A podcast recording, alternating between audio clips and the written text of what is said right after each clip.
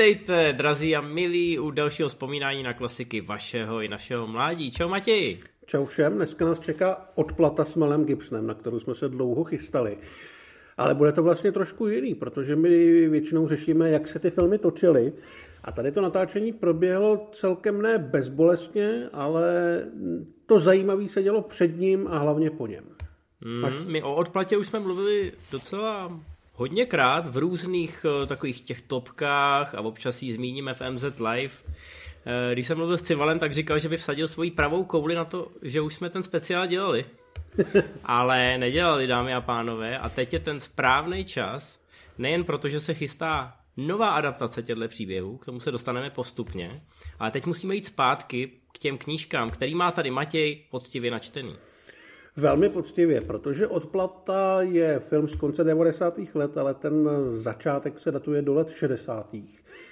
A točí se kolem pána, který se jmenoval Donald Westlake, což je naprosta ikona detektivního žánru jako spisovatel a u nás ho zná tak 11 lidí dohromady, protože měl bohužel tu smůlu, eh, minimálně vzhledem ke vztahu k českým čtenářům, že psal trošku jiný detektivky, než se u nás čtou.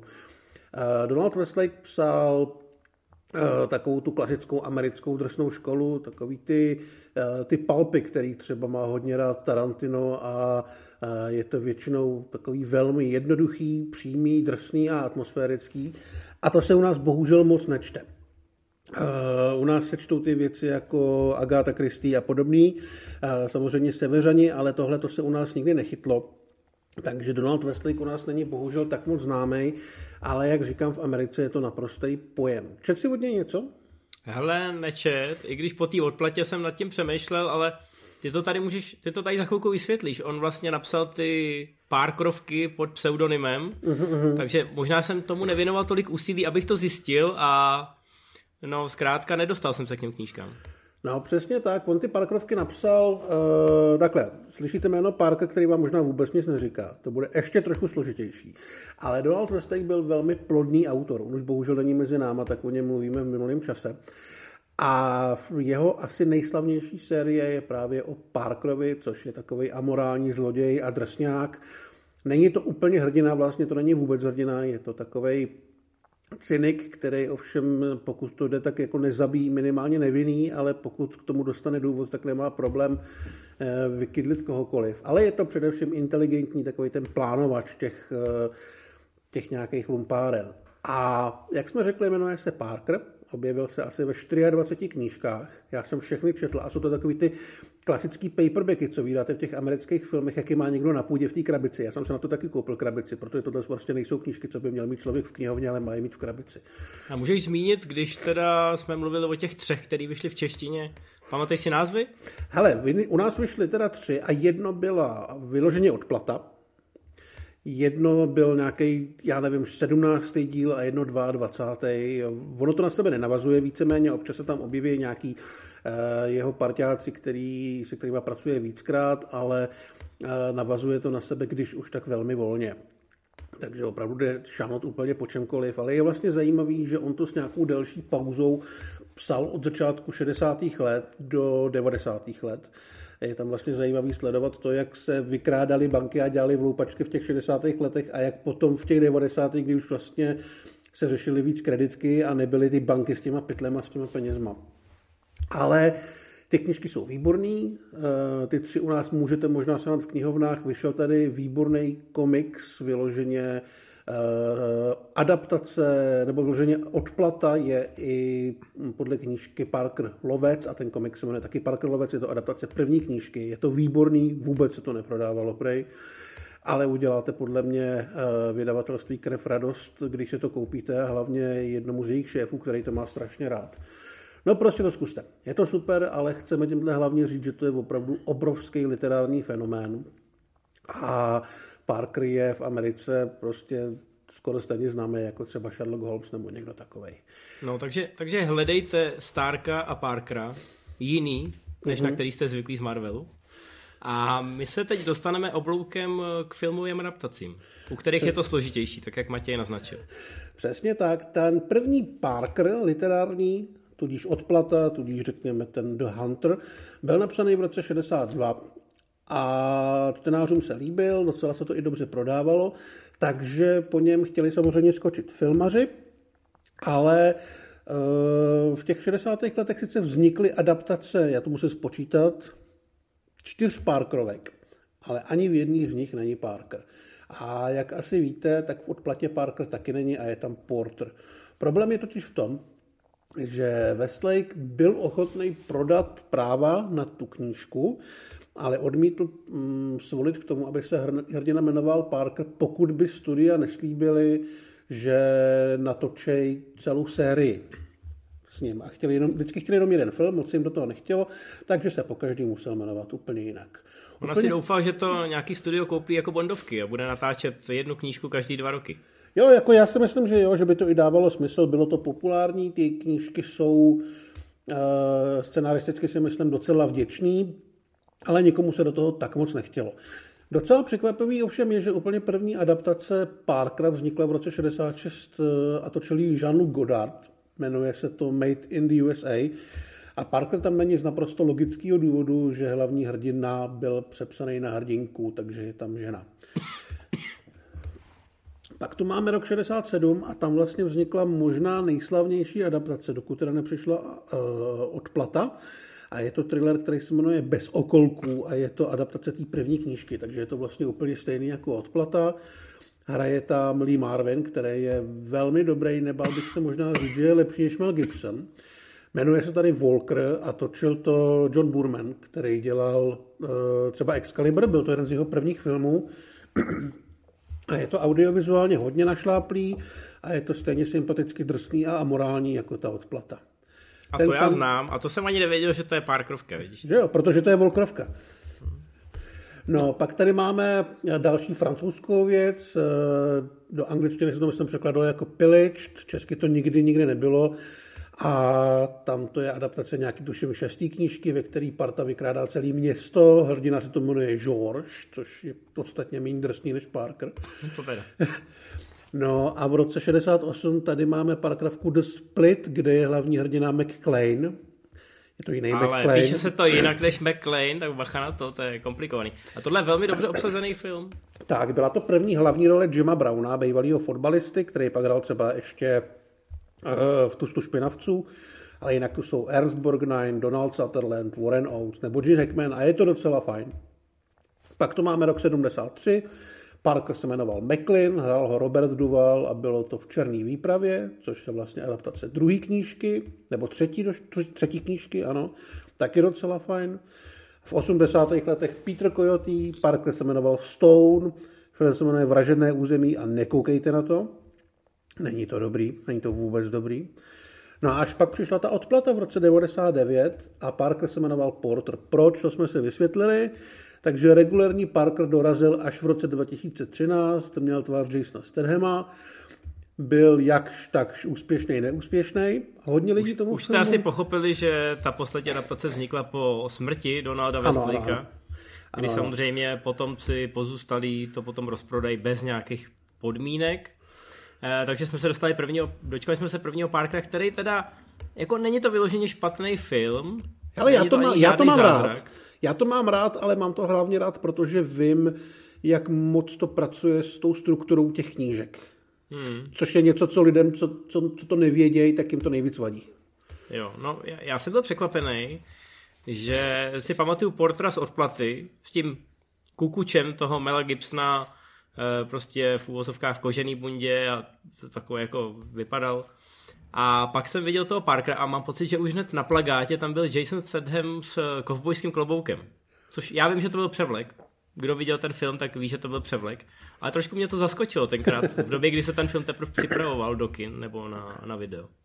To je pravda, no, ale vím, že velký problém měli lidi s tím, že eh, ta postava Parkera tam je, řekněme, třeba 50 minut a pak na nějakých 20 minut prakticky zmizí a ten film se věnuje Jennifer Lopez, a teprve potom se ti dva potkají a nějakým způsobem se to uzavře. Přesně takhle jsou psané ty knížky a vidíte to vlastně i v té odplatě, kde se trošku pracuje s tím eh, úhlem pohledu, s tím, kdo zrovna je eh, ten hrdina, z jehož úhlu pohledu je to vyprávěný, aby se to potom dalo dohromady. Takže většinou v těch knížkách máte první kapitolu, druhou kapitolu, to znamená nějaká příprava na zločin, pak ten zločin a pak průšvih. A pak je třetí, kde je to z, pohlu, z úhlu pohledu někoho jiného a končí to opět tím průšvihem a v té čtvrtý se to uzavře.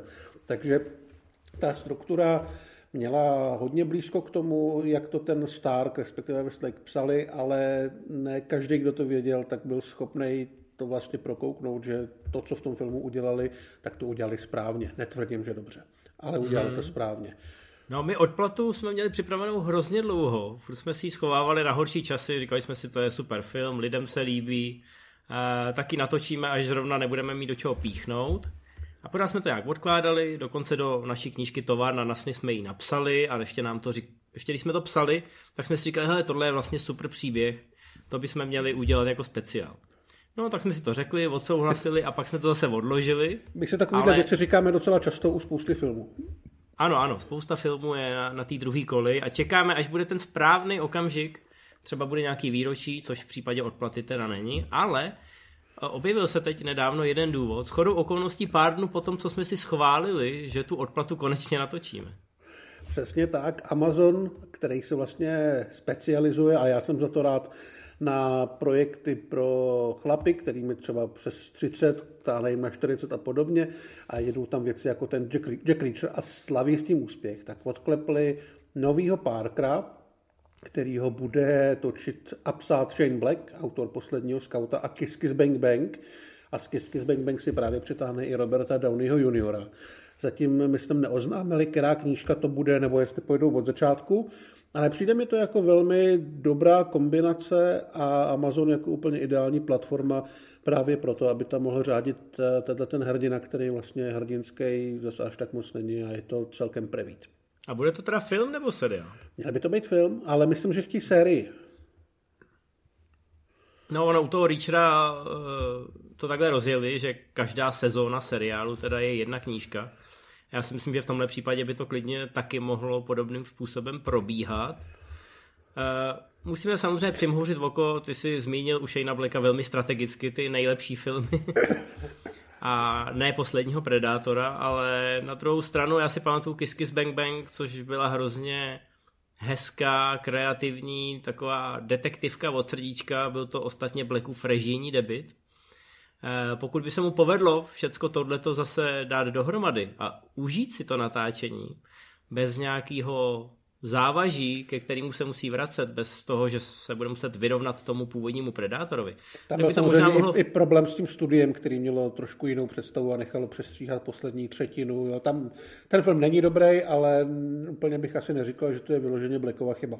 No, ne, není to černobílý, to je jasný. E, tady se možná lidi bojejí takových těch blackovských dialogů v kombinaci s Downym juniorem, že to nebude moc odpovídat tomu duchu předlohy, ale nechme se překvapit. My s Matějem jsme vždycky takový věční optimisti, občas se tomu v komentářích divíte, ale jinak, jinak to neumíme.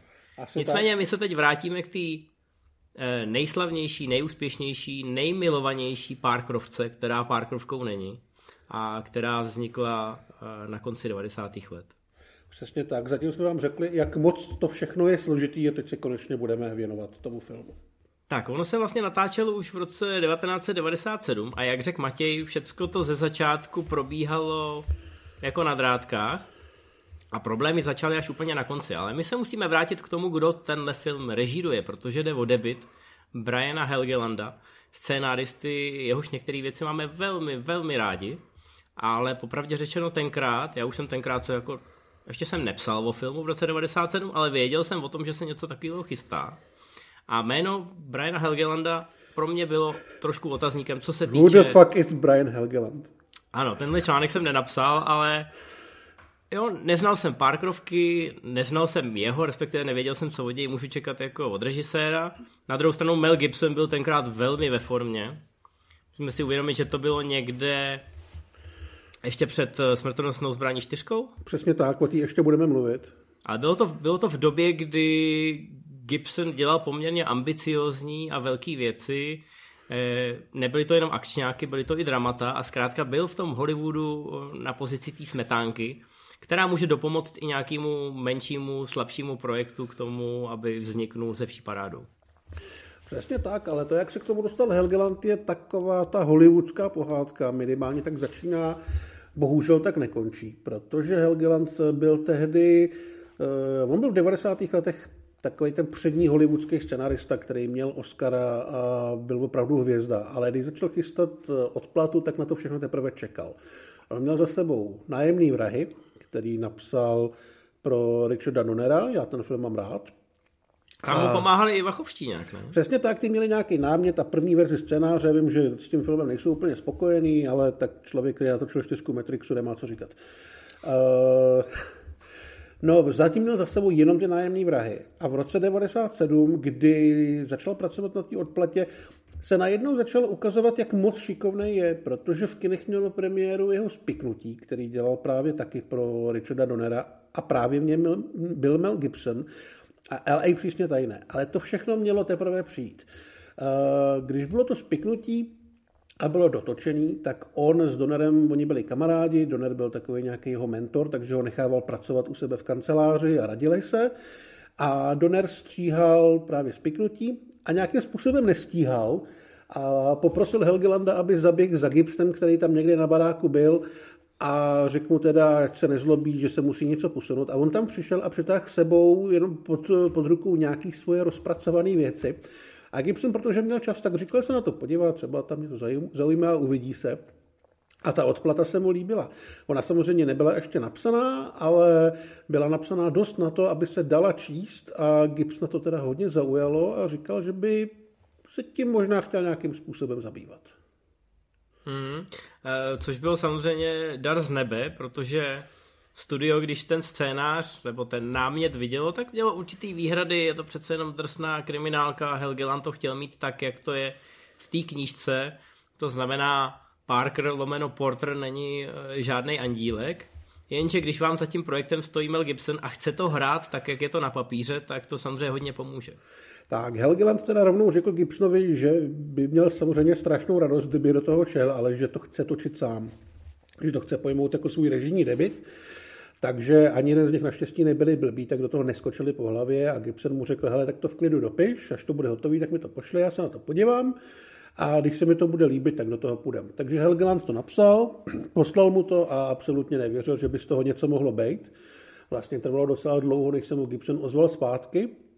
A když jsem mu ozval, tak říkal, že to je super, že do toho chce jít, ale musí se začít točit za 12 týdnů, což byl vlastně docela vražedný termín, navíc pro debitanta, který eh, s reží neměl vůbec žádné zkušenosti a za sebou měl akorát pár nějakých scénářů. Ale když máte Gibsona na palubě, tak si myslím, že minimálně na konci 90. let jde úplně všechno. No, hlavně Gibsona, pana režiséra, který vám může i na tom place poradit, Eh, respektive můžete nějakým způsobem spolupracovat. Takže to natáčení vlastně probíhalo docela v pohodě. Gibson jako velká hvězda měl od studia takový ten VIP treatment, dostal, co si řek, eh, nic nebylo problém a Helgeland měl pocit, že to vlastně nemůže dopadnout jinak než happy endem. Přesně tak, no, ale ten happy end tam úplně nebyl, protože e, i když byl spokojený on, i když se to vlastně asi líbilo nějakým způsobem i Gibsonovi, já jsem tehdy viděl nějaký předlety, nějaký e, videa, kde třeba nebyl nadšený z obsazení Grega Henryho jako záporáka, ale já si myslím, že tam je úplně skvělý, že právě tam, eh, tam hraje toho protivníka, který na toho Gibsona fyzicky absolutně nemá, že tam hraje takovou tu svině akorát, jo, tu zrádnou a že tam je výborný. ale šlo to. Kdo s tím měl problém, to bylo studio, protože když vidělo, co tam vlastně vzniká, tak zjistili, že to je film, který nelze nikomu prodat, že to je opravdu příliš drsný, špinavý, krvavý a temný, že hlavní hrdina je opravdu šmejt. Což, a... což není pozice, která u Gibsona tehdy byla uh, úplně studiem chtěná, že jo? Protože Přesně tak, no. takhle, takhle ten film neprodáte rodinám. Přesně tak, no. Takže jako viděli, že jako film to může být možná dobrý, ale jako mm, produkt úplně ne. A byla to velká škoda, takže se samozřejmě hádali a vzhledem k tomu, že Helgeland byl debitant a měl za sebou akorát pár scénářů, tak on tahal za ten kratší konec.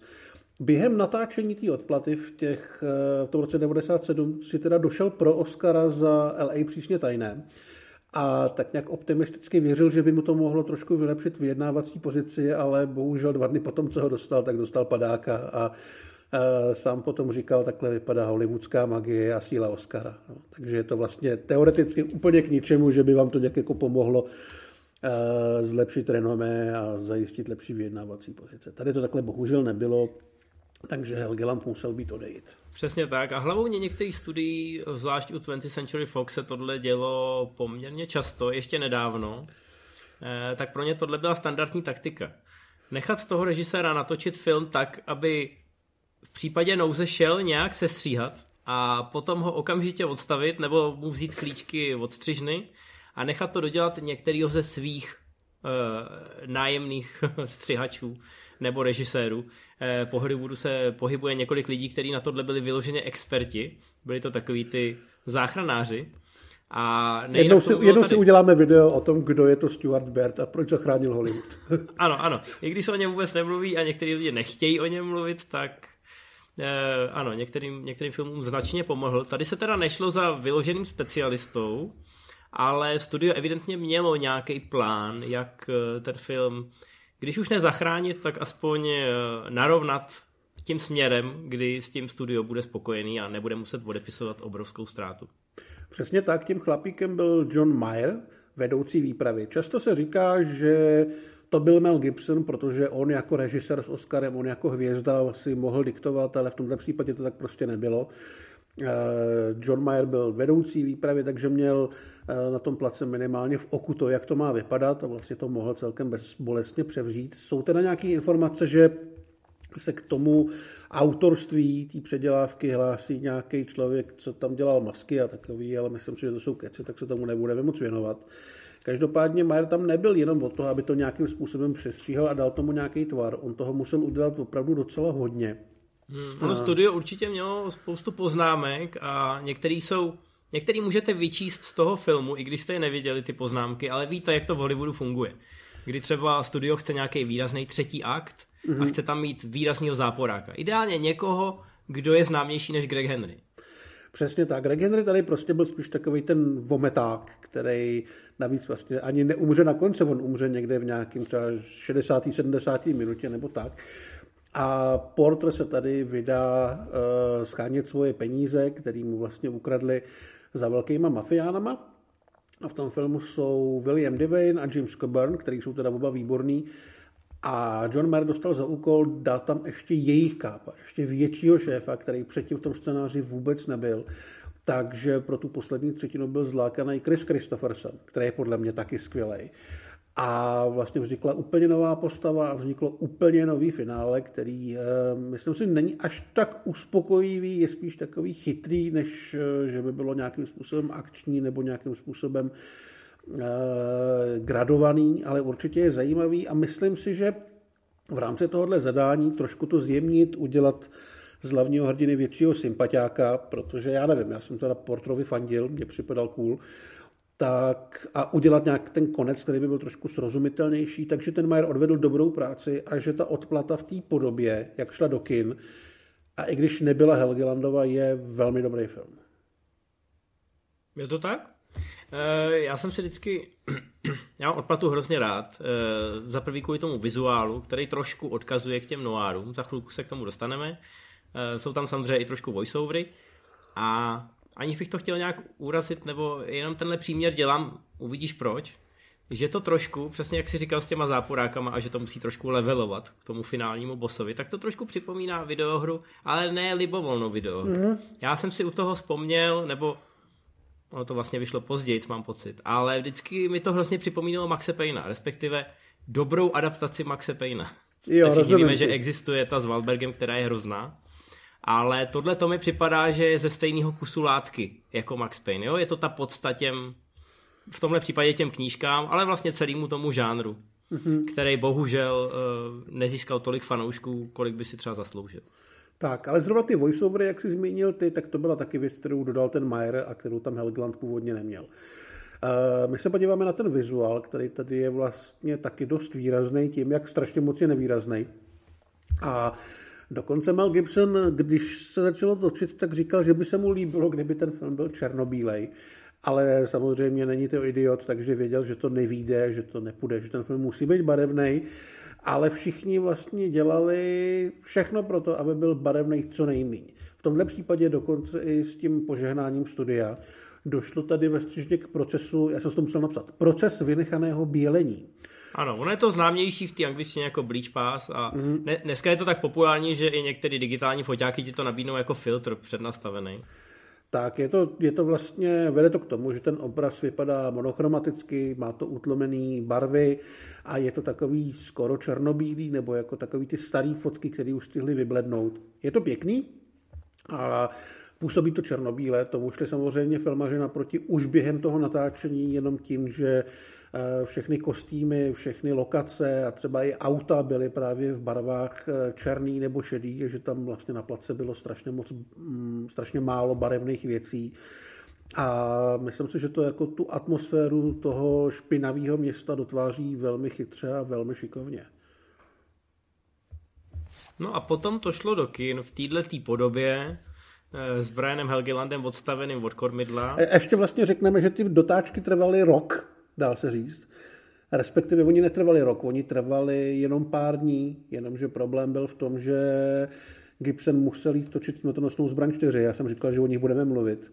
Měl to nasmluvaný a nemohl prostě od ní utíct, takže ten film se vlastně na téměř rok musel zastavit, aby Gibson udělal jiný film a pak se teprve mohl vrátit a mohli to dotočit. A tyhle ty prodlevy samozřejmě na tom filmu se projevily na rozpočtu. Ten film není nějak extra výpravný, ale stál 90 milionů, což i s Gibsonem, který si řekl o velký peníze, je prostě docela hodně. Hmm. No, ale já si pamatuju teda, moje mladý já si pamatuju, že v kinech to byla obrovská pecka, nepodobalo se to vůbec ničemu.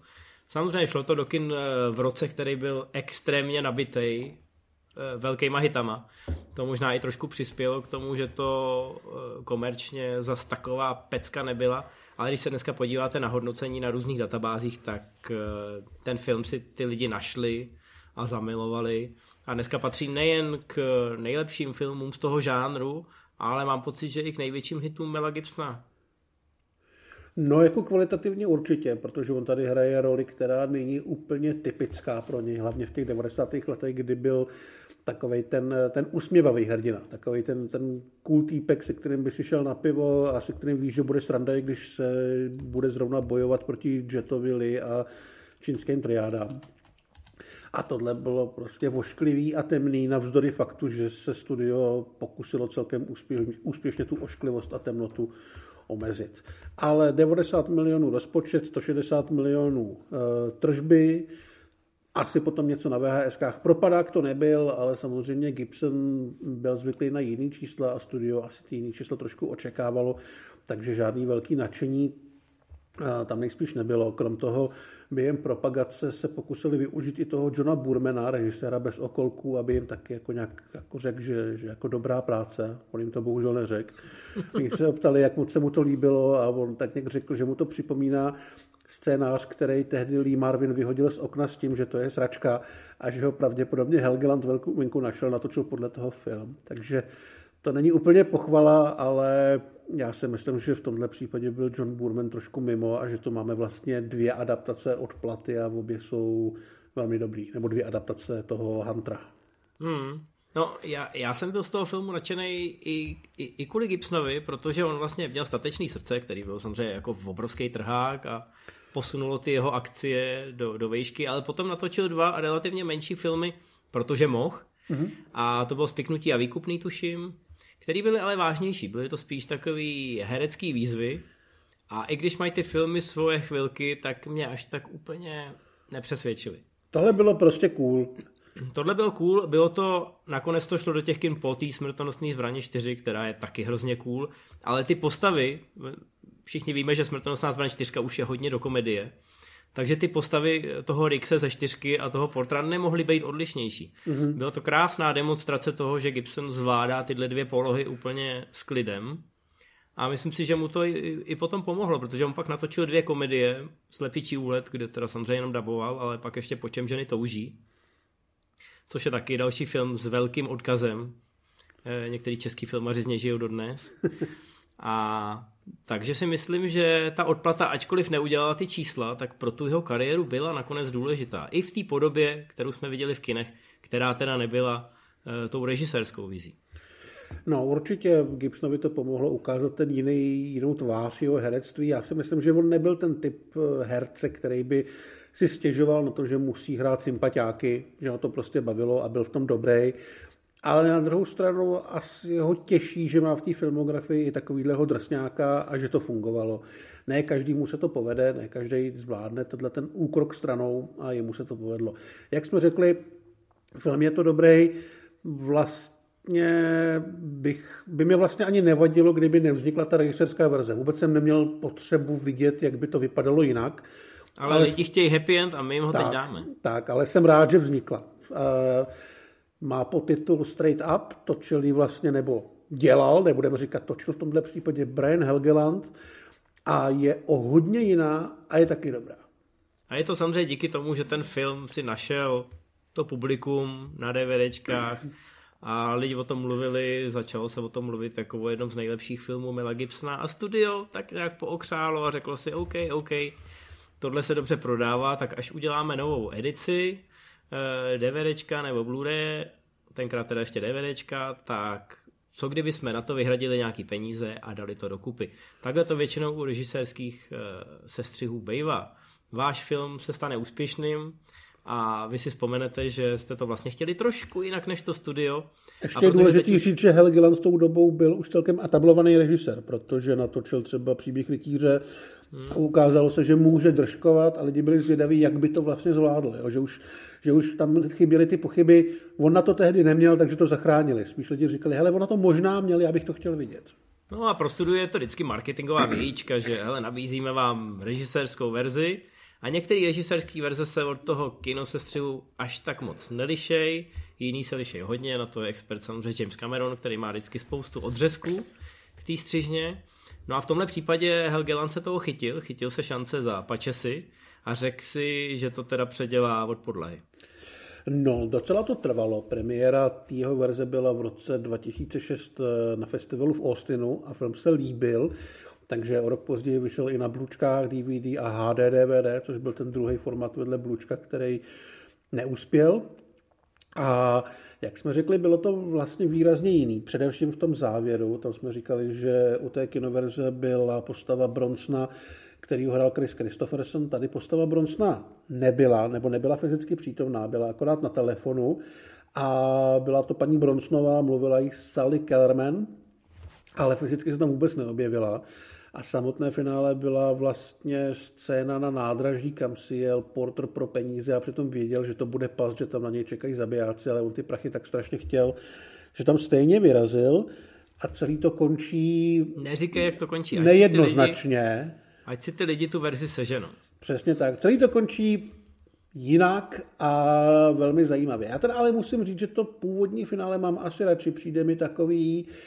Uh, přijde mi to takový ukončenější, že ten příběh vlastně směřoval k něčemu a toho, toho závěru dosáhl. Tady to je takový, nechci říct useklý, ale není to úplně uspokojující, uspokojující pro mě. No ale málo kdy se najde režisérská verze, která je plnohodnotná v tom směru, že nabídne radikálně odlišnou vizi a že si můžete užít obě ty verze. Neskazí vám to tu verzi, kterou Určitě si pamatujete z kina a zároveň vám to dá nějaký nový pohled. No, ale nebylo to snadné, jak si říkal, trvalo to dlouho, i proto, že Helgeland zjistil, že Paramount sice má zájem o tu režisérskou verzi. Ale nemá ten a, film. ale že všechen ten materiál, který Helgeland eh, natočil a oni ho někam hodili, tak už možná neexistuje. Oni našli samozřejmě v archivech nějaký útržky, ale zdaleka ne všechno, protože tenkrát, eh, a navíc tohle nebyl jako super Ačkový projekt, tak se to zkrátka zjevně nearchivovalo tak pečlivě, jak by mohlo. Nicméně Helgeland se teda nezastavil před tou horou práce, která ho čekala a nakonec to opravdu, ten poslední akt je předělaný poměrně zásadně. Tak, no, nebyl na to sám, měl u toho střihaře Kevina Stita, který vlastně se pokusil dát dohromady co nejvíc těch helgelandovských materiálů, které nebyly ve filmu použitý, ale stejně musel hlavně pracovat s tím, co prostě už v té odplatě bylo v té kinoverzi ale povedlo se mu dát tomu hlavu a patu, upravili to i vizuálně, odstranil se mu dry filter Ten film je lehce barevnější a barevně výraznější, není to tak šedá podívaná jako ta původní odplata. Další problémy měli třeba s hudbou, protože se jim nechtělo samozřejmě skládat novou, tak akorát eh, pozvali Scotta Stemblera, který se věnuje střihu hudby, aby použil ten starý soundtrack, trochu ho upravil. Hodně se s tím mrcasil a pak zjistil, že to prostě nepůjde, takže musel složit úplně nový soundtrack. Takže eh, tenhle projekt, i když možná vznikl původně s tím, že studio prostě podojí tu nějakou známou značku, tak to určitě nebylo odfláklý a ty lidi se na tom nadřeli možná mnohem víc, než vůbec tušili. Na druhou stranu je to dobře, je dobře, že ten Helgeland eh, vlastně neodcházel za hořklej a že když tu šanci napravit tu svoji, ne reputaci, ale prostě dokončit tu svoji vizi, když ji dostal, tak to udělal velmi poctivě. Hmm, a ty si vlastně i zmiňoval, že měl takový odstup, že některé scény, které on původně natočil, mm-hmm. tak potom v té střižně si říkal, že tohle je možná moc. Tak. E, takže něco se, něco se dokonce ani nepoužil. Ten Porter mohl být ještě větší hajzl v úvozovkách, ale nakonec vlastně to vyznění té postavy e, nebylo natolik odlišný od té kinoverze. Určitě si to sežeňte, jak už Matěj říkal, jmenuje se to Payback Straight Up. Dá se to sehnat na tom DVDčku bezproblémově. A ať už se podíváte na jakoukoliv verzi, je to zkrátka jeden z těch filmů Mela Gibsona, který byste měli vidět, ale je to i jedna z nejlepších kriminálek, mm-hmm. na kterou můžete narazit. A možná vás to přivede i k těm knížkám. Uh, určitě teda ale stojí za to podívat se na to, co Helgeland říkal, co byl asi ten problém pro to studio, že dostal poprvé padáka. On se smířil s tím, že to je právě ta temnota a ta, a ta násilnost a vlastně i ta Helgelandova neústupnost a neochota udělat z toho Portra sympatičtějšího hrdinu, jak už říkal Vašek, smířil se s tím a uznal, že někde to přestřelil.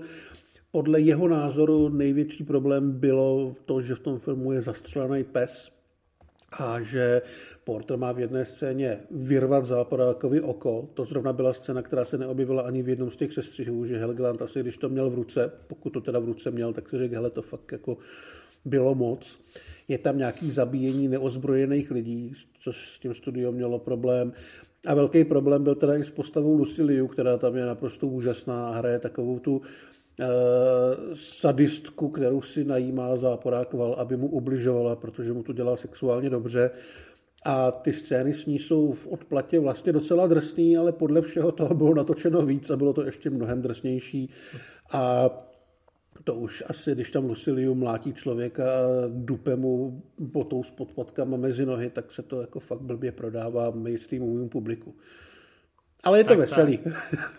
Takže se na odplatu podívejte a protože my jsme velký fanoušci pozdějšího Gibsonova filmu, tak eh, v koncovce si to nemůžeme odpustit a ještě vám doporučíme Moje letní prázdniny, což je takový rozvernější, ale stejně stylový a dokonce se tam dají najít nějaký paralely.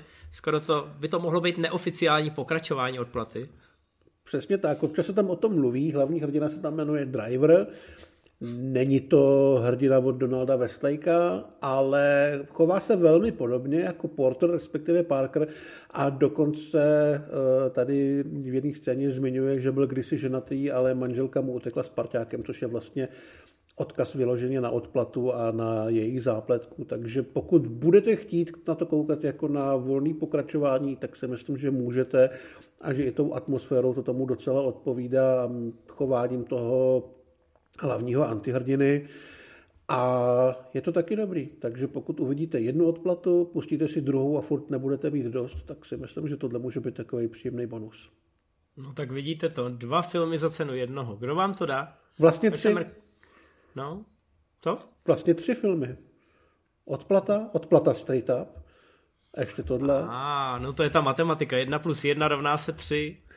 Režisérský verze, ano. Eh, my jsme přemýšleli s Matějem, že bychom někdy o režisérských verzích udělali speciál, ale ještě trošku váháme, protože bychom museli mluvit o Zaku Snyderovi a některým uživatelům by z toho mohla rupnout žilka. Nicméně třeba se jednoho dne dočkáte. No a do té doby se budeme těšit zase naslyšenou, naviděnou a nechte se překvapit, co si pro vás připravíme. Čau, čau. Čau.